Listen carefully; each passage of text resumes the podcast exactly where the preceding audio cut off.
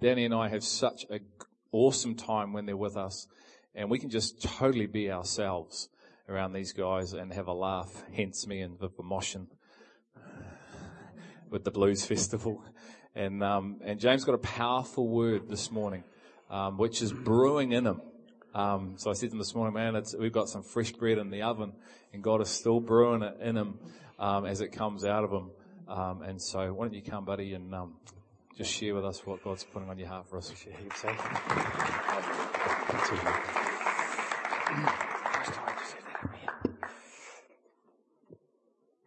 Thanks, Chris. Awesome to be uh, here at the Rock. What a great name for a church, the Rock. You thought about that? Thanks. That's great. I'll just put that. Just give me a bit more. Um, just put it over there. Just a bit more roaming room, so don't knock it over. That's great. Greg's intrigued about my marbles. The one good thing to say this morning is I haven't lost them. They're all here. You know, um, up in Auckland, we know how people around the country feel about Aucklanders. They often tell us. That's why when, when I go out of Auckland, I'm quite a covert agent and don't necessarily, when they say, oh, where are you from? I say, oh, I'm actually from Hunterville, which is where I was born, you see. Uh, but we've been feeling pretty blue lately because our, our blues team has not done very well this morning. And, uh, and fortunately for you, the hurricanes have been going extraordinarily well, which is, you know, I'm just so happy for you guys. Absolutely. So it was while we were on holiday that I thought that we needed to restore some respect to Auckland. So I, I had to challenge, Viv and I had to challenge Greg and Danny to some games of 10 pin bowling. And, and Greg was absolutely convinced that Wellington would be winners. Wellington are winners. But unfortunately, as the results speak, here's game, here's, here's game one. you see, you see on the line next to James's name? Have a look at the score. 126. This is, this is game one. And uh, Viv, 76. Well done, huh? That was awesome. Uh, Greg, the devil's number, 111. so, Greg actually, I, I, could see the competitiveness rising in his spirit. And, uh, you know, were we going to have a game? Of course we were going to have a game two. He wanted revenge. So could I please have the results of game two?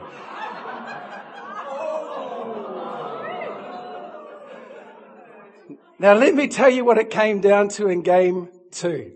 In game two, it came down to the last bowl made by myself and I had one pin standing and I had to get that pin in order to beat him. And what happened was Greg's grimacing. He just, he just, I know he's, he just, he wanted revenge in a deep way.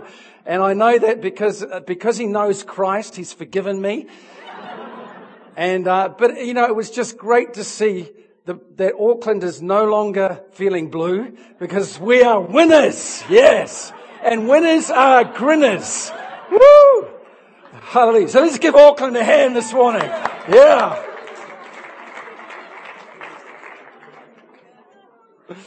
Greg said to me when we were over there, I bet you you're going to use, I bet you you're going to, he saw me taking a photo of these. I bet you're going to use those, but he'd forgotten all about it till this morning. I could see from his face. Well, it's great to be here with you today and, um, and I'll just move this stand out of the way. Don't want to drop that little iPad there. Um, I've, I do have a word brewing in my spirit this morning, and it's the first time that uh, I've preached what I'm going to share with you today. And I kind of got a feeling that it's part of the, uh, the fabric that God is building into the rock. And uh, it's a bit of a challenging word, and uh, I may not be so eloquent this morning because it's still, you know how you get something from God and it's still forming in your spirit. And, and so I'm going to pray and I'm just going to ask God to help me this morning because I want Him to help me so He can help you today. Is that a fair deal? So let's just uh, pray for a moment. Father, we just thank you today that the living word is active Lord, it divides between soul and spirit, bone and marrow. It discerns the very thoughts and intent of a human person's heart. And Lord, today that word has the ability to actually bring a division between that which is soulish and that which is birthed from you. So this morning, Lord, we're asking the Holy Spirit would come and that you would, Lord, form Christ in us and that, Lord, today we'd be able to grab a hold of some key truths that would enable us to move forward in this walk with you. I thank you for that in Jesus' mighty name. Help me now, Lord. Uh, grace me by your Spirit to deliver the word that you have formed in me for these dear people that belong to you. I pray in Jesus' name. Amen. Well, I want us to take a reading this morning. I love to read scripture. And uh, I often feel in modern day uh, preaching, we leave a lot of scripture behind. And scripture is really the power.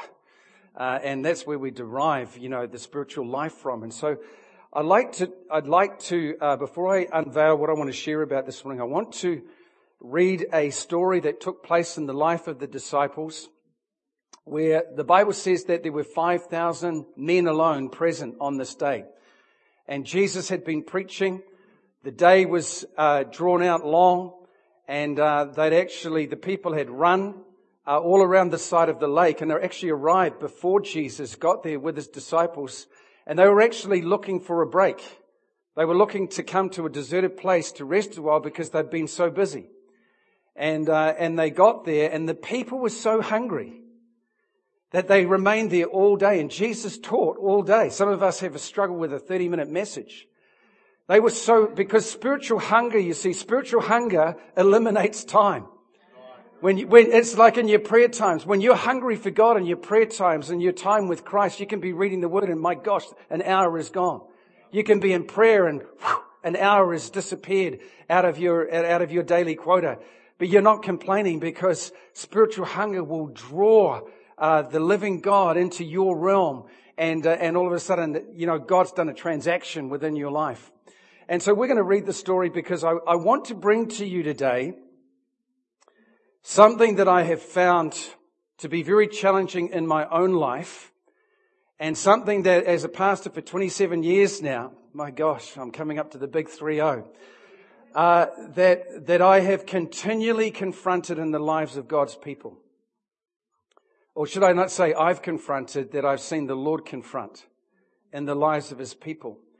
And today, from all uh, accounts and purposes, this may seem uh, what I'm going to share with you today, it, it may seem uh, something that may not be relevant to you, but I would just ask you to really tune your spiritual ears in this morning to see if God really wants to speak to you afresh. Is that cool? Let's have an open heart and an open mind to the Holy Spirit uh, today. Mark chapter 6 verse 30, then the, the apostles gathered to Jesus, told him all things, both what they had done and what they had taught. There's a sermon right there. Let's not delve too much into that. But as one of my uh, Maori uh, preacher friends says, uh, he says, there's too much hui hui and not enough dooey dooey. And there's too much talk and not enough action. And so the disciples came back to Jesus and they had a report download session about what they had done what they were practically doing with their Christianity and what they had been taught. So there was a, there was a purification of doctrine that was going on here.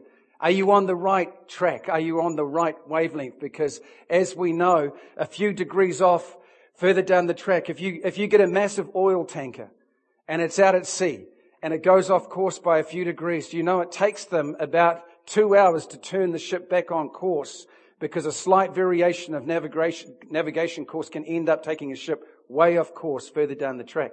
So Jesus was purifying their doctrine. Verse 31, and he said to them, come aside by yourselves to a deserted place and rest a while. There's a doctrine for holidays right there. For there, uh, for there were many coming and going and they did not even have time to eat. So they departed to a deserted place in a boat by themselves. Verse 33, but the multitude saw them coming and many knew him and ran there on foot from all the cities. There's spiritual hunger right there. They arrived before them and came together to him. And Jesus, when he came out, saw a great multitude and was moved with compassion for them. You know what most of us pastors would have done? Flipping heck, I'm tired. I've had such a busy day. I've been, I've been working so hard all day and we, we don't have any compassion left in us because sometimes when we get tired, we're walking in the flesh and we're not drawing on the resources of heaven. But you see, Jesus always moved and lived in the spirit and he was able through the eyes of the spirit to discern how much hurt these people were suffering and he had great compassion on them because they were hungry for him. Amen. And, uh, and because they were like sheep not having a shepherd, so he began to teach them many things. And when the day was now fast spent, his disciples came to him and said, this is a deserted place and already the hour is late. Send them away that they may go into the surrounding country and villages and buy themselves bread, for they have nothing to eat. Send them away, for they have nothing to eat. Did you get that? All right.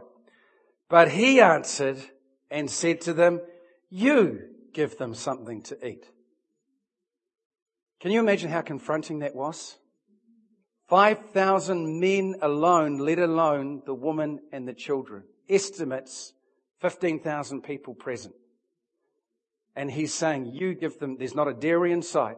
There's not a Pak'nSave round the corner. There's not a new world anywhere.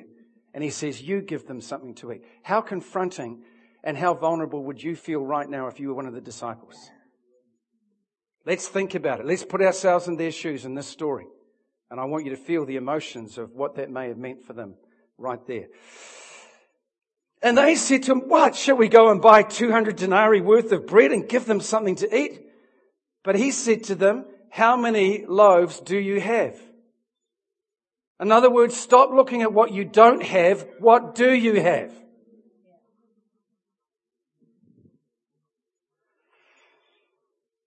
They said five. We got five loaves and we've got two fish and there's 15,000 people to feed. That sounds like a fair enough equation. Then he commanded them to make them all sit down in the groups on the green grass. So they all sat down in ranks, hundreds and fifties.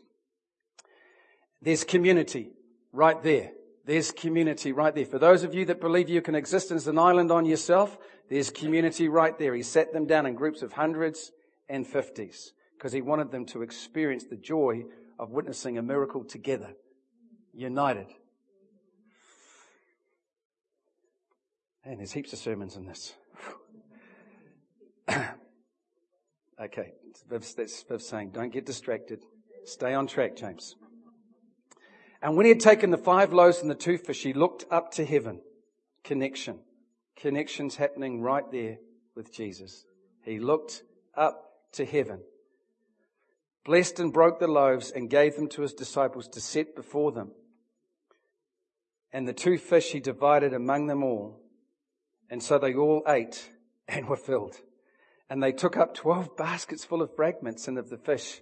Now all those who had eaten the loaves were about 5,000 men.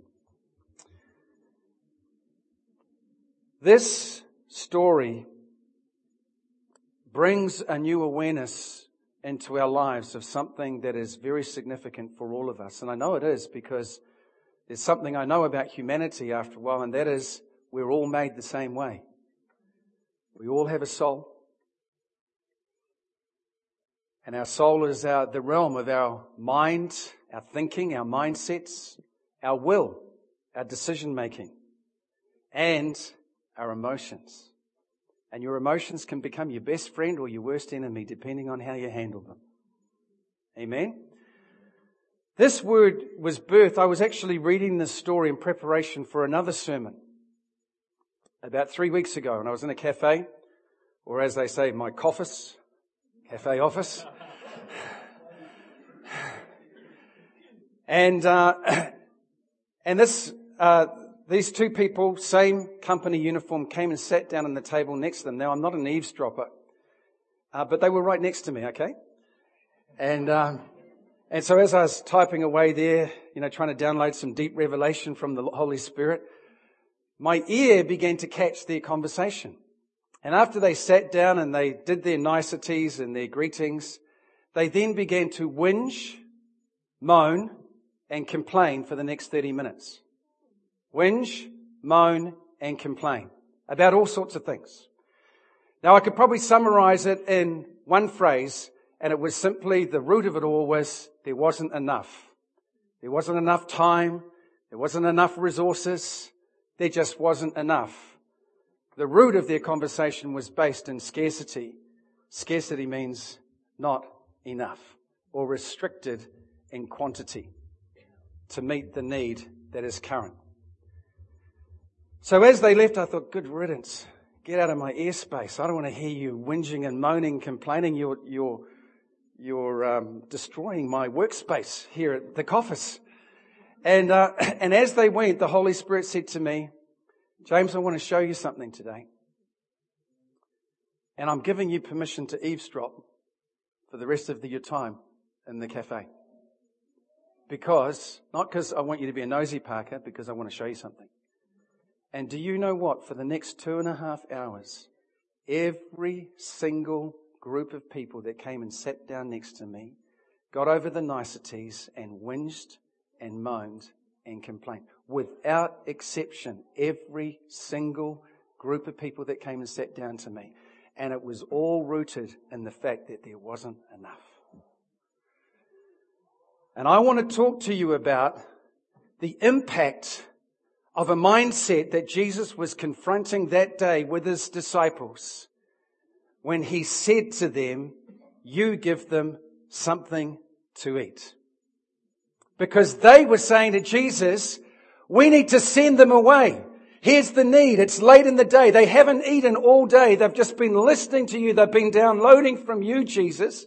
And here Jesus is with the twelve and, and they're saying, we need to send them away because they haven't had anything to eat. And Jesus says, you give them something to eat. So they were saying, we need to send them away because there isn't enough. And I want to talk to you today about scarcity and a mindset that affects most of us in some sort of a way.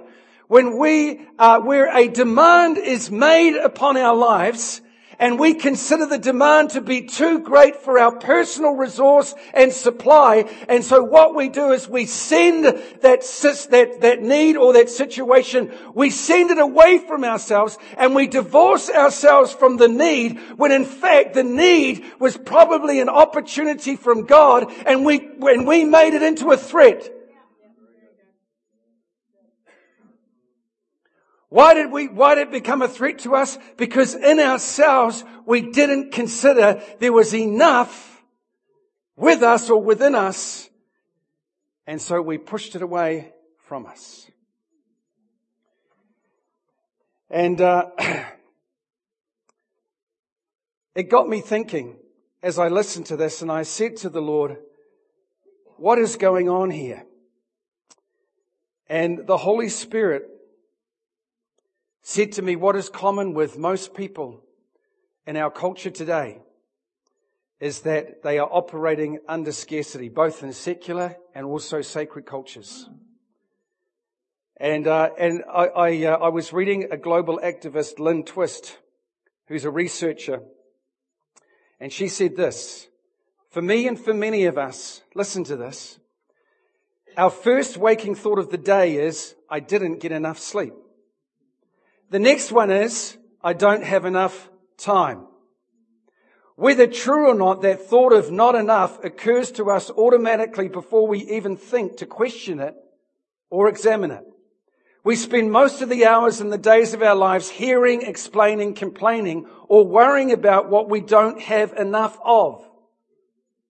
Before we even sit up in bed, before our feet touch the floor, we're already inadequate. We're already behind. We're already losing. We're already lacking something.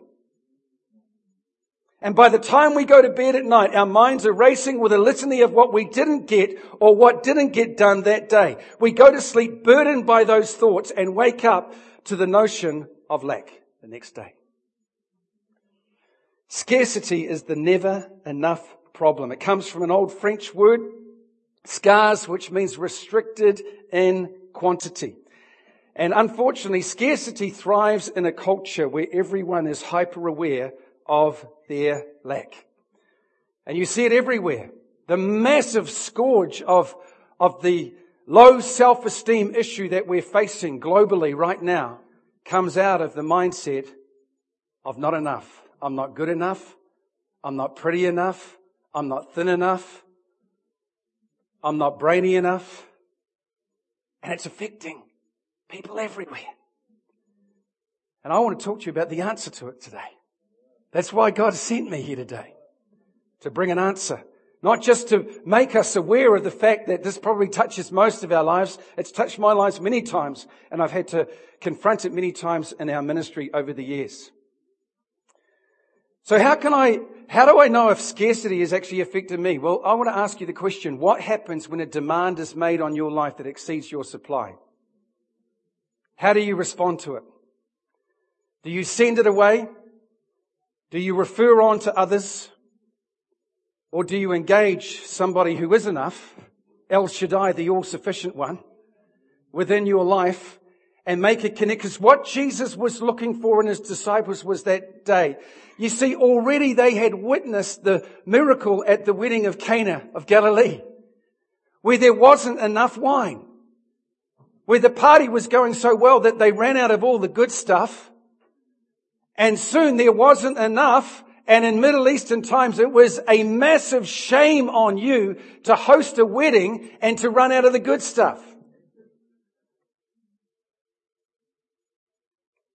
Jesus comes into the situation because somebody in his inner circle, namely his mother Mary, had caught something of her son, Jesus, and as a result of her being with him and being around him and seeing what he was propagating, remember this is, this is before his first registered miracle. There hadn't been any miracles before this. And Mary has a connection that has opened up her ability to stand in the gap when there wasn't enough and be the conductor that is going to release the miracle. And she simply says these words, whatever he tells you to do, do it. Wow. So my ability to hear and my willingness to obey is going to cause scarcity to be broken around my life and the flow and supply of whatever it is, time, money, emotional strength, whatever it is to come flowing through into my life.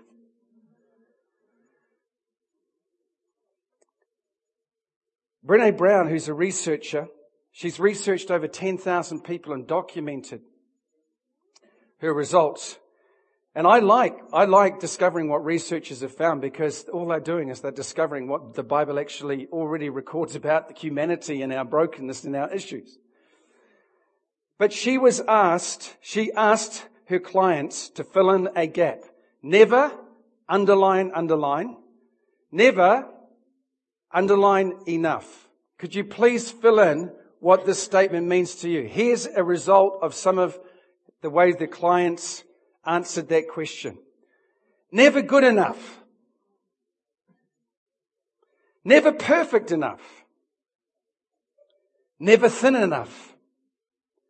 Never powerful enough. Never successful enough. Never smart enough. Never certain enough. Never safe enough. You see, for us to be who Christ has made us to be, past tense, through the cross, our perceptions of who He is and our ability to connect with Him has a massive influence on how we are going to touch the world for Jesus Christ.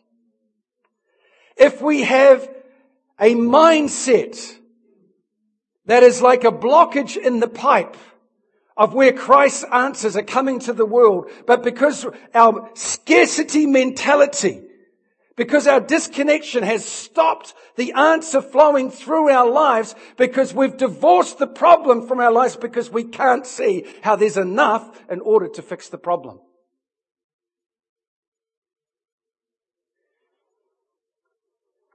Many think that the opposite to scarcity is abundance. However, I would say this. I have had times in my ministry where we've had exceedingly abundantly above all that we could ask or think. And I've had times where things have been really tight. But one thing I have known consistently through my whole 30 years of following Jesus Christ is that there has always been enough. He is the God of enough, the all sufficient one, El Shaddai. And if He is enough, that means I am enough if I'm in Him. Look at what Paul the apostle teaches in Philippians, verse 11 to 13. Not that I speak in regard to need, for I have learned in whatever state I am to be content. Content in what? Well, he tells us, verse 12. I know how to be abased. That means I know how to be in need. I know how to abound. That means I know how to live with extra and an oversupply. Everywhere and in all things I've learned to be both full and to be hungry, both to abound and to suffer need. But listen to verse 13. I can do all things through Christ who strengthens me. In other words, God is enough for me. He is always enough for me. So whatever situation comes knocking on my door, if I've got a connection with Him, if I've got a relationship with Him, then He is always going to be sufficient for my situation. And that means I no longer have to run for cover when some need or some situation confronts me because if it's confronted me and I'm part of the problem, then God wants to work through me to supply part of the answer. And I can only do that if my mindset has been molded and formed according to the word of God where I understand in my situation, He is sufficient. And he is able to do what he said he would do. Hallelujah. I love it.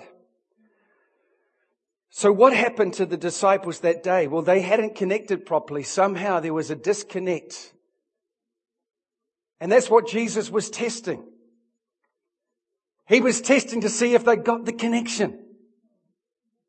You, you give them something to eat and they manifest it. What do you, what do you mean? And immediately they just thought of money. And so often when there's insufficiency, all we can think about is dollars and cents when God is more than dollars and cents.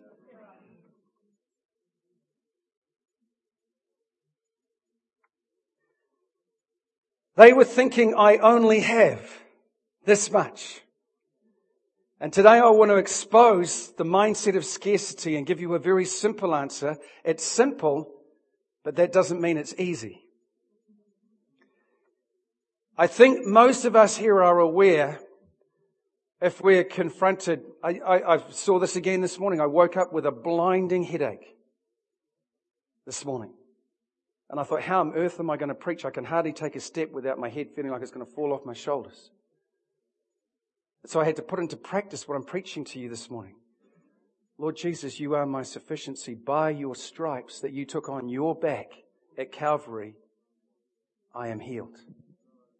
And I'm standing here this morning preaching my way out of that headache because he's my sufficiency. And I, and I guess what I'm saying is, is that obviously there's some opposition in the spirit realm to what God wants to bring you today. But we find that in all of our walks with Christ, we find that, that there is an answer that God wants us to lay a hold of. Paul said, I want you to lay a hold of that which he's laid a hold of you for. He's saying, I want you to grab it with both hands. But you'll find, even in parts of scripture, Paul said, I wanted to come and visit you, but Satan hindered me. Hello. So we need to understand that when when Christ wants to give us a revelation, when God wants to place something in our heart, there will be spiritual opposition all around us, and we've got to continually ask for our receptors, our spiritual receptors, to unveil the spirit realm for what it is, because our enemy is highly organized with a very high authority, authoritarian hierarchical structure of his minions that he sends out to hassle you and me. Jesus said these words in John 10, 10. The devil has only come, the enemy has only come to steal.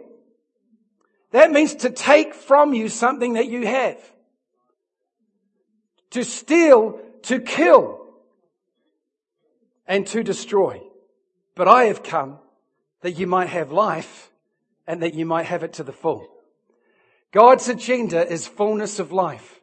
And when we're finding scarcity, when we're finding lack, we'll find the work of the enemy operating around about us. And God wants to unmask that today in our lives so that we can become spiritually aware. That's why, that's why like the rock, let me just put it to you straight. This church, when you find that God is wanting to do a new thing, and it's a wonderful thing when God wants to do a new thing. Because when He wants to do a new thing, that means He has a specific plan. And He has a specific purpose. And He calls someone and He raises them up. And He impregnates them with that plan. And He impregnates them with that purpose. And at the end of the day, that person has to be prepared that even though none go with me, still I will follow. Because when you catch something from God and it's a new thing, you cannot, you, you, you, you have to deny yourself and deny the living God in you in order to turn away from that which He's placed inside of you. And, and, and whenever God does a new thing, there's always a spiritual opposition around about that thing because the devil knows at the end of the day, if his, if God's people catch that new thing, then he's in trouble because when God's people catch a new revelation of Jesus, then the devil better watch out. So what they, the disciples really saw as scarce that day was simply this. God's divine activity. It wasn't money. It was God's divine activity. How can I engage God in this situation of need in a supernatural way that's going to bring a miracle to feed these 5,000 men? Do you see that? They were lacking a belief in God's divine activity that day. And they had become disconnected from the supply. So here's the, here's the simple equation so far this morning. Scarcity separates us from divine activity because of one reason our unwillingness to trust. However, faith in God connects us to divine activity because we are willing to trust. Faith is the substance, not fresh air, not vague, not spiritual entities flying around in outer space. Faith is the substance of things hoped for, the evidence of things not seen. When I have faith, there is evidence of divine activity within my life. Because my willingness to believe God, despite my circumstances being opposite and contrary to what they should be, my willingness to believe connects me to divine activity and releases the power of God into any given situation. I've had at least one major supernatural miracle every single year I've followed Christ. A miracle miracle. And lots of other stuff that hasn't been instant, because uh, by a miracle we define miracle as something that's been instantaneous over the years. And I'm going to show you in just a minute how we can bridge the connection to the resources of heaven. And really that's what I want to talk to you about today is that trust is the key to bridging that connection to the living God. If you're willing to trust God in your situation and circumstances, then heaven and his and God's resources are going to be at your disposal in every sector of your life today. I want to ask you a question today. How many of you have ever been betrayed? You would say that there's been a betrayal within your life. See, can I see your hands again? Nice and high. Okay, I would say that's probably 80% of us. What gets taken from you when you're betrayed? That's right. The door to door salesman comes around to you as a mum, housewife, knocks on your door, brings a bright, glossy new catalogue, and the prices are so wonderful. They're so cheap. And then he begins to uh, explain to you how easy the system is and you can, you can get, you can, you, you, you can, if you're just prepared to pay the price for the lower goods, then, then he'll get them delivered straight to your door and it's just going to be an amazing deal. And he's so convincing. And so he says, but first of all, I need to get you to pay up front first. So you pay up front. And he says, I'll get the goods delivered within three days. They'll be here at your house. The third day comes, there's no goods. The next week comes, there's no goods. So you get on the phone to the card that he gave you and you ring the phone and there's a disconnect sound. You've just been ripped off. Now what's going to happen to you when the next door to door salesman comes knocking on your door? You'll open and say, go away. Or something to that effect. Why? Because your trust was betrayed and in that sector of your life you are now no longer willing to exercise trust in that situation. Are you with me? You thought your marriage was completely uh, trustworthy. And uh, one day, you as the woman, you're cleaning up around the house and you find a crumpled piece of paper in the bin. And uh, for some reason that day, you open the piece of paper and it's a credit card statement. And you uh, have just discovered that your husband has got you into debt to the tune of $10,000 on the credit card and you knew nothing about it. And then you have a look at the transactions and you get another shock about what's been purchased. And you thought your marriage was foolproof. You thought trust was being fully exercised on both sides of the equation. It is a simple betrayal. And all of a sudden you're wondering now, what other areas has my husband betrayed my trust with? And trust is taken from you. Now, when trust gets taken from you, you behave differently. You would be foolish, wouldn't you? If your trust has been betrayed in a deep way, to blindly and simply go on exercising full trust in that pers- person or that situation. I could go on and on and you get the picture. And here's the problem why many of us get locked away into a pit of scarcity. To trust somebody and their word requires vulnerability. And my message today is simply put that vulnerability is the key and is the answer to breaking you out of your pit and mindset of scarcity. To build a meaningful connection with anybody, including the Lord, you're at some stage going to have to become vulnerable. Here's what the word vulnerable means. Uncertainty. Risk. Emotional exposure. That's what vulnerability means. And vulnerability is actually at the core of all our emotions and our feelings. In fact, to feel anything is to be vulnerable. Hello, is anybody home this morning? Let's talk about love for a moment. Loving another person. Waking up every day and loving someone who may or may not love us back. Whose safety we can never absolutely guarantee. Who may stay in our lives or may leave without a moment's notice. Who may be loyal to the day they die or they may betray us tomorrow. That's vulnerability. And human love is filled with vulnerability. It's incredibly risky and loving someone leaves us emotionally exposed. It's scary. We open ourselves to being hurt, but to pursue a connection, we have no other choice. Here is the finishing off of the same researcher who asked her clients to fill in the gap. Vulnerability is such and such, so and so. Here's what they said. Some of their replies. I'm just taking a small portion because of the time this morning. Vulnerability is asking for help.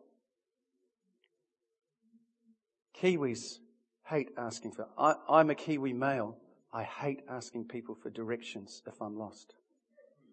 I will hold on to my pride and it might take an hour, but I'll find a way without asking somebody for directions. Vulnerability is saying no. If I say no, how are they going to respond to me after that? Vulnerability is initiating sex with my wife. I didn't say this. This is what the, the client said. Where's Viv? She's gone. that was very convenient for her, wasn't it? Vulnerability is, is initiating sex with my husband. Vulnerability is calling a friend whose child has just died. Vulnerability is signing up my mum for hospice care. Vulnerability is the first date after my divorce has come through. So to break out of scarcity, the never enough syndrome, we've first got to form trust in God and be willing to trust people. And to trust means that we have to become vulnerable. You cannot run and hide from vulnerability. You can place yourself in a fortress castle, friends, and you can say, I'm never going to trust anybody ever else again. But you have to live in a world where you're interacting with other people. And whether you like it or not, you have to be vulnerable in most segments of your life. And so if you take the hide yourself away in the castle syndrome, then you'll find that no matter how tight security you place around your life, you cannot run from vulnerability. You cannot hide from it. Scripture's filled with stories of all sorts of men and women who have become extremely vulnerable in their pursuit of God and when God asked them to do something. Moses was called to be a leader of a nation, to be the head and the spokesperson of the children of Israel to Pharaoh, the, the most powerful ruler of his day. And he couldn't even speak without stuttering. Can you imagine how Moses felt when God asked him to be a leader and he couldn't even speak a sentence without stuttering? How vulnerable must he be? And, and we saw his vulnerability. I can't do that, God. And he was resolute that he wouldn't be able to speak in publicly in front of other people. And in the end, Moses actually won that battle and God said, okay, if you're not prepared to do it, and trust me, and if you're not prepared to be vulnerable in this situation, I'll choose somebody else. I'll choose your brother, Aaron, and he will be the spokesperson. I think about the two spies that went into Jericho to spy out the city. Do you know how vulnerable they must have felt to entrust the future of a nation to a prostitute? This is the reason why we don't see, we say, what is the reason why we don't see many supernatural things happen in the Western world? It's not just because of unbelief. It's because we're not willing to become vulnerable enough to trust God to come through for us. So two spies trusted the word of a prostitute in order to bring the downfall of the most fortified city of the day, the city of Jericho. And she came through for them. But they had to trust. Can you imagine as they went away? Is she going to spill the beans or is she not going to spill the beans? I think of uh, Gideon, who's faced with enemies all around about him. And so what he does is that he thinks, he begins thinking in the natural. And he thinks the only way we're going to be able to defeat our enemies is if I can gather the largest army that I can find. And he works up a sweat and gathers 30,000 people. God said there's too many. What do you mean there's too many? Didn't you hear God? Our enemy, the scripture says, our enemy is numbered like the sand of the seashore. Can you imagine picking up just a handful of sand and how many grains are in that? Scripture is saying we're so heavily outnumbered and you're saying we've only got 30,000 and it's too many. God, what are you asking me to do? I'm feeling extremely vulnerable here. We're all going to get slaughtered. And in the end, he ends up with 300 to take on this vast enemy. And then God doesn't give them bazookas. God doesn't give them, you know, uh, jets flying in, giving them air cover. God gives them a clay pot, a candle, and something to break it with, and a shout from their lungs. These are going to be your weapons. How vulnerable would have you, you know, at the moment they gave their shout, you know what they were doing? They were revealing their position to the enemy. Can you imagine how vulnerable they must have felt? We're going to get done. They're going to just roll over us like a steamroller.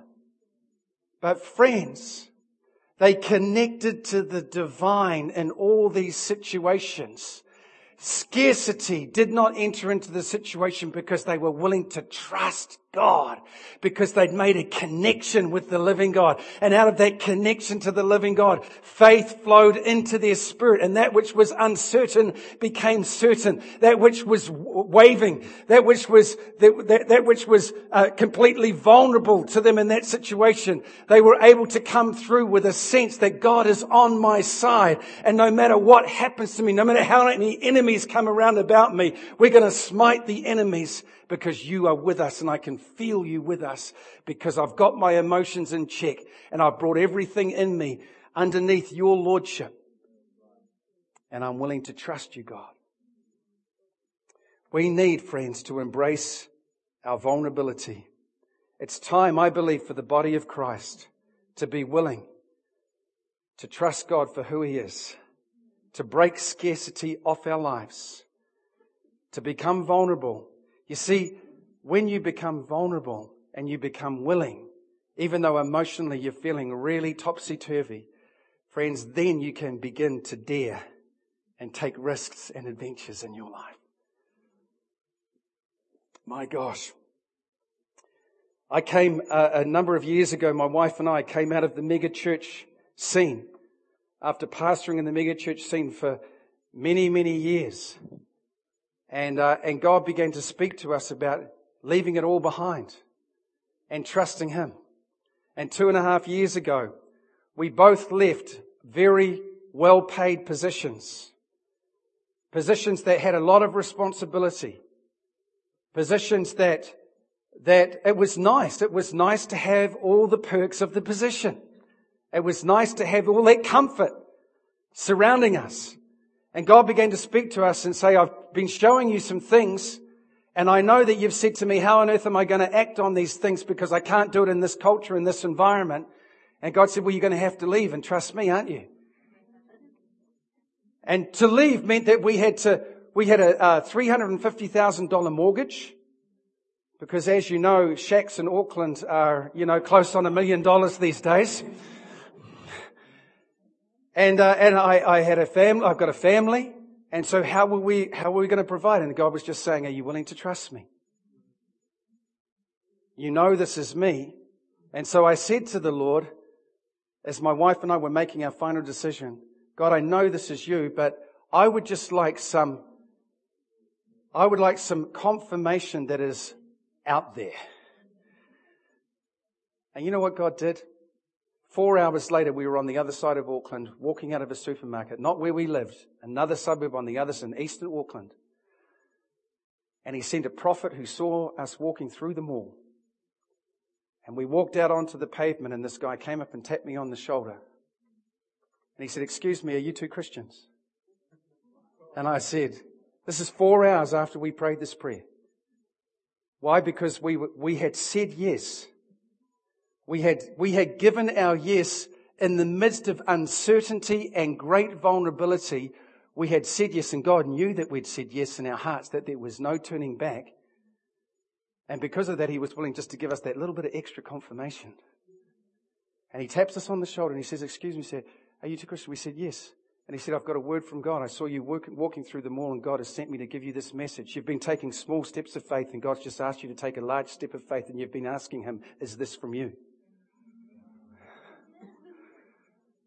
And he says, yes, he wants you to know it is from you. And he says, he said, see, and he began, we had people walking all around us and here he is giving the word of the Lord. And he says, and he begins to walk off down the pavement, turning his head round to continue to give us the word of the Lord. And he says, and he's taking these lunar steps. And he said, man's not designed to walk like this. He's, un, he's shaky. He's not steady. But he said, it's not going to be like that for you because you've been willing to trust the Lord. He said, you're going to walk like this and you're going to be sure, steady and unshakable because God is with you. And at that point, the Holy Ghost hit us. We began to weep and shake under the power of God as we realized we just had a God encounter. Give the Lord a hand this morning.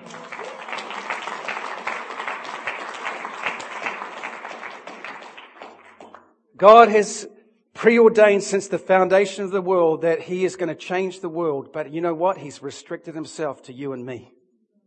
And he's looking for clear pipes where mindsets have been broken and smashed and where a flow of His Spirit can work through you because you are prepared to become vulnerable and you are prepared to take risks in the midst of uncertainty, in the midst of uh, an emotional shakiness, you're prepared to say, yes, Lord, I trust you.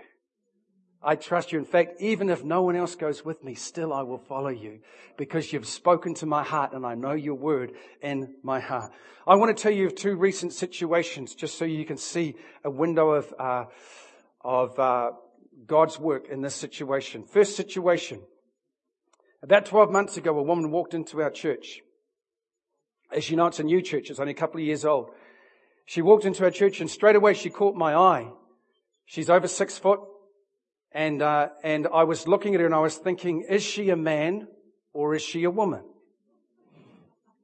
Broad shoulders, wearing, wearing very loose clothing to mask what I found out later to be extremely muscular build. And I watched how people engaged her. Because friends, I want to tell you, if we're going to be vulnerable, we've got to be prepared to embrace whatever walks through this door and show them the love of Jesus Christ. And I was pleasantly surprised that our new congregation just embraced this woman. And she told us later how, how loved she felt when she walked in to the doors of our church. That everywhere she goes, she gets comments, snide remarks from, she walks through the mall and people snigger and giggle because of what she looks like. You know what I found out? That she's a world champion. She won the world title for female bodybuilding, isn't it? The amateur title for female bodybuilding. And then I saw a picture of her. She showed me a picture of her in competition. I thought, man, never ever let me get on the wrong side of you. and as we got to know her, she began to unveil this incredible story.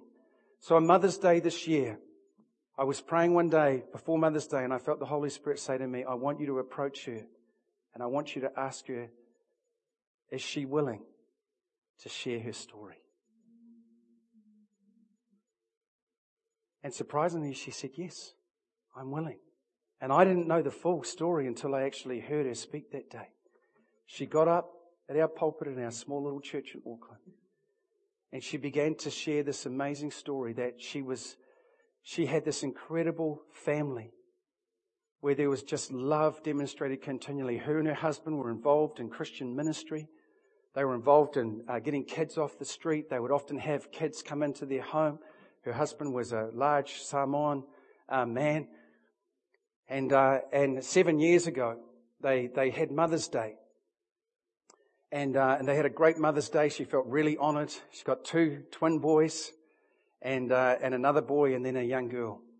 And, uh, and, and they just, she, she said, she said at the end of Mother's Day, she said, life could not get any better than this. And then her and her husband managed to wangle a day off the next day and they spent that day together. And as she was getting dinner ready that night, she went down to the bedroom as, as he was getting changed and she was in mid conversation with him when suddenly he collapsed to the floor and he literally died. When she told this story to our church, you could have heard a pin drop. And she said, my world was turned upside down. I had four kids. I had no husband. I had no preliminary, preliminary warnings that this was going to take place. She said, I felt so vulnerable. And then she said, I had to go through the lesson of learning that I couldn't be both father and mother to my kids. And God had to take me through this whole retraining program on how to trust Him in the midst of a brand new set of circumstances that she never asked for, but she found herself in it. She, she said, my emotions were so raw. People began to weep in our church as she was telling her story. Let me tell you about a second man that I've been discipling for the last eight months. He's got a prison record. He's covered in tattoos. Was raised in a Christian home by a so-called uh, a so-called woman of much reputation in the community who used to beat him regularly every day behind closed doors where the father could never see what was going on. He was adopted into the family. And as soon as he could at the age of 14, he ran away from home and ran down to Auckland and got involved on the streets By the age of 19, he was in prison because he beat a police officer. And somehow God sent him to me. When he sent him to me, he'd been, he'd been trying to get off drugs for the last four years. He'd, t- he'd tried every drug that you could find in New Zealand. And finally, the dreaded methamphetamine P had taken a hold of his life and it was just destroying him slowly day by day. So I began to disciple him. I go in and see him every week. And we would just talk and we would pray together. And uh, he was on, at this stage, because of all the drugs he'd taken, he was on a sickness uh, benefit. He couldn't work. And uh, he'd not been working for four years. And then, not long ago, this is about a month ago, I opened Facebook and right on my feed at that point in time was a pastor friend that I knew that said, does anybody know of anyone who's wanting a job? So I got a hold of him, found out what the job was. And you wouldn't believe it in our discipleship time that week. My friend that I was discipling said to me, you know what I'd love to do? He said, I'd love to be a bus driver. Guess what the job was? Bus driver.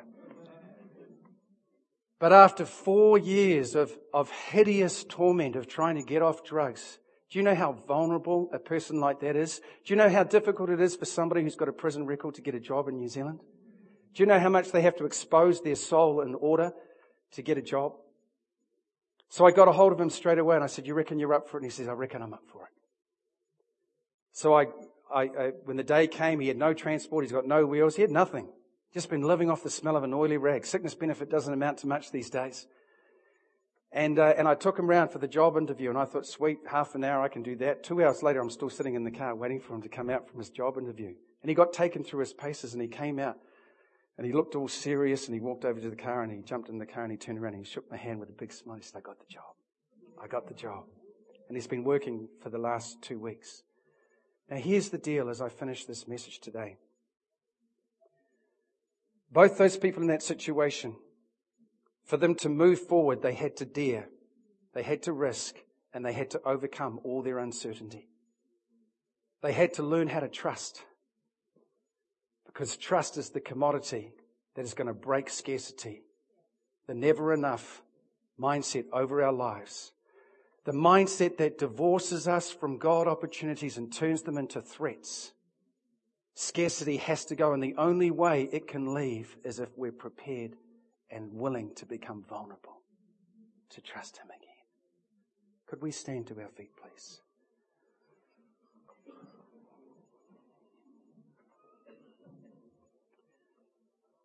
You know,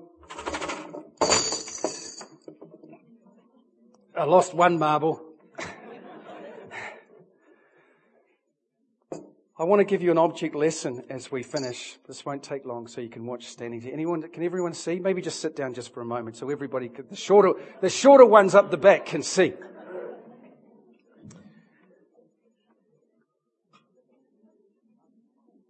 These two marble jars here represent people that you've come into contact with in your life. And you see, to blindly trust people is a foolish thing. The scripture talks about that. That trust needs to be earned. Amen? Trust needs to be earned within our lives. With people. There's certain people that you know right now in your life. You know that you could trust them in this little area here. But if you're going to give them this massive thing over here, you're in trouble because they're not quite up to this massive task here. They kind of got to work their way up. So to blindly trust them with this is a foolish thing to do. So what we do is, is that whether we understand how it works or not, each one of these marbles represents a moment in our lives where they have contributed trustworthiness. So we get two different people here. I don't know if any of you have had kids when they've come home from school and they've they're distraught. They're brokenhearted. And you say, what's wrong, honey? And then they begin to tell you the story that in the interval in the morning break, they shared this big secret with one of their best friends. And by the time lunchtime came, everybody in the class knew about what they'd shared. And they come home absolutely distraught and they say, mummy, I'm never going to trust anybody ever again. And you know they can't go on living their life with that situation. So you've got to teach them that life is like this, is that when people come around you and they are kind, to you. And when you share something privately with them and they don't share it with other people, they're putting trust into your life. And conversely, if you've seen somebody that you thought was your friend and you thought you could trust them, but all of a sudden they betray you in some area, then you realize that some of these have got to come out. And it's, the reserves are looking a little bit lower in that situation because you've got to earn trust. So as the trust levels continue to rise and as people uh, demonstrate their trustworthiness, they're coming up in, their, in your personal estimation. You understand how this works, all right? So that's how it works with people. But I want to tell you today, it works a little bit different with God. Because the difference between God and our human friends is that, let's just say this represents uh, the fact that you've just been saved and, you, and you've come to know Christ. Your life has been turned around. Let's say this just represents my trust towards God when I first became a Christian. These marbles represent saving faith. I was able to trust God for my salvation. And then as I began to read the Word, I remember the first time my faith was really challenged when our church, I was only six months as a Christian and our church was taking a mission trip into the islands. And I was praying and I felt the Lord say, you are going to go. And I said, I'm still paying off thousands of dollars from my drug debts and you want me to go on a missions trip. Where on earth am I going to find the money to do that? And I felt the Lord just say, trust me. So I began to pray. And as I began to pray, uh, an amazing thing happened. A guy came round to my house one day and he said, I've been praying and I feel the Lord wants me to give you my car. Because I only had a bike. I've been, God stripped me back from everything that I had because of the way I've been living my life. And he gave me a car. It needed a bit of work done on it, but he gave me a car and all of a sudden my, my ability to trust God began to go up. And I fixed the car up and within two days of putting it on the side of the road, it sold and my ticket was complete to go on the missions trip. And God demonstrated a whole lot of a new side that I'd never seen. And then uh, a, a little bit later, I met this woman. I saw her in a meeting and I had a word for a word of knowledge for her, a prophecy for her. She's actually sitting on the front row this morning. And she lived at the opposite end of the island from me.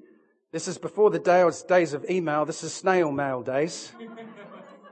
And amazingly, out of the blue, because I'd had a prophecy, don't go looking for a wife. I will bring her to you. Don't go looking for her, because if you go looking for her, you'll choose the wrong way. He said, this is the word of the prophet, this is the words of the prophecy. You think getting a wife is like going down to the car yard and saying, I want one that color, that year, and that model. and God said, but it's not going to be like that for you. Don't go looking for her. I'll bring her to you. And so one day out of the blue, out of one small meeting, I get this really wacky postcard that when you get to know my wife, she's got a really wacky sense of humor.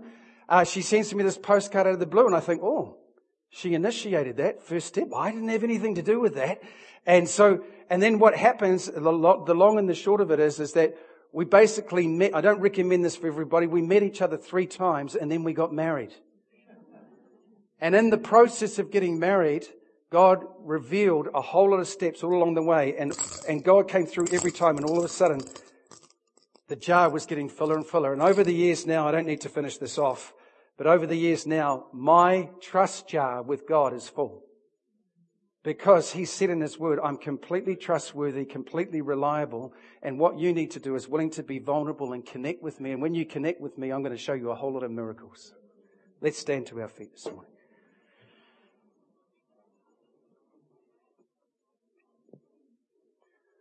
Right now in this building, there's people who have suffered from some issues of mistrust. There's been some abuses that have taken place in your life. And you've found you've closed up shop. You no longer desire to be vulnerable because of the hurt that you're suffering. There's some of you that are still holding issues of unforgiveness within your heart, and you're just finding it very, very difficult to let go. And I want to hear, tell you today that the Spirit of the Lord is upon us to set the captives free this morning. And God wants to be able to enter our lives in a new way this morning in order to get rid of the mindset of scarcity and see a breakthrough and a download of His incredible hand, miraculous hand working in and through your life. And I feel just simply today that as we finish, I'm going to ask the musicians to come and I'm simply going to open the altar. And I'm going to invite you to be altered at the altar this morning by the Holy Spirit. And I'd like to invite anyone here this morning that you're having massive, not necessarily massive difficulties, but you know there are certain roadblocks that you can't go there. Because to go there means that you have to make yourself vulnerable. And you don't want to make yourself vulnerable because there's too much uncertainty. There's too much risk attached to it. And so you're going to stay back here. But the problem with staying back here is that you're not going to get your breakthrough. And today you need to walk forward and believe that God has an answer for you and this situation that you find yourself in this morning. If I could just get you guys just to begin playing. And then I want to invite anyone here today and the prayer ministry team. I want to invite you to come and receive from the Holy Spirit today. Because He will help you. You know, I haven't told you about the massive arrows that have been hurtled our way, that have got stuck in my side along the journey. And I've had to, I could have just closed up shop and the poison of that arrow got into my system and said, I'm never going to trust you again, God. But I was able by the grace of God to pull those arrows out and for the antidote of God's love to be poured into my life so that I could trust God again. Don't get stuck. Don't allow the devil to hold you back from experiencing the love, the breakthrough, even though it's vulnerable and it's raw sometimes. You can't live life without being vulnerable. And that is my message today. So why don't you come this morning as the Holy Spirit ministers? So Greg, I just hand it back to you and and uh, and let's allow the Spirit of God just to do a work this morning. I know I've gone on a bit, a bit too long today. That's what happens when you get a, a kind of word that's sort of, you know, less, it's still bubbling away. But I trust how many of you today have received something from the Holy Spirit in terms of what He's saying into your life this morning. And I just want some of you just to take that extra little step today. Say, God, I, I feel so uncertain doing it, but that's what vulnerability is.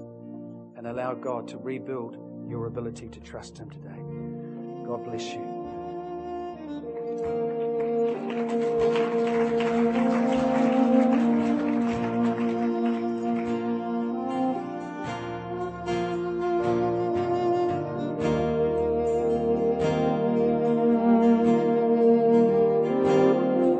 Don't you come to the altar today and allow the Holy Spirit? Some of you having a few trust issues in your marriage. God wants to rebuild some trust.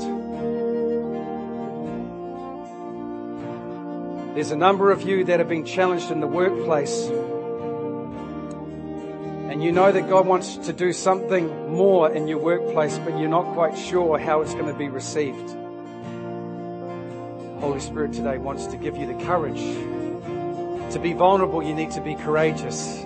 That's why God said to Joshua, be strong and be very courageous.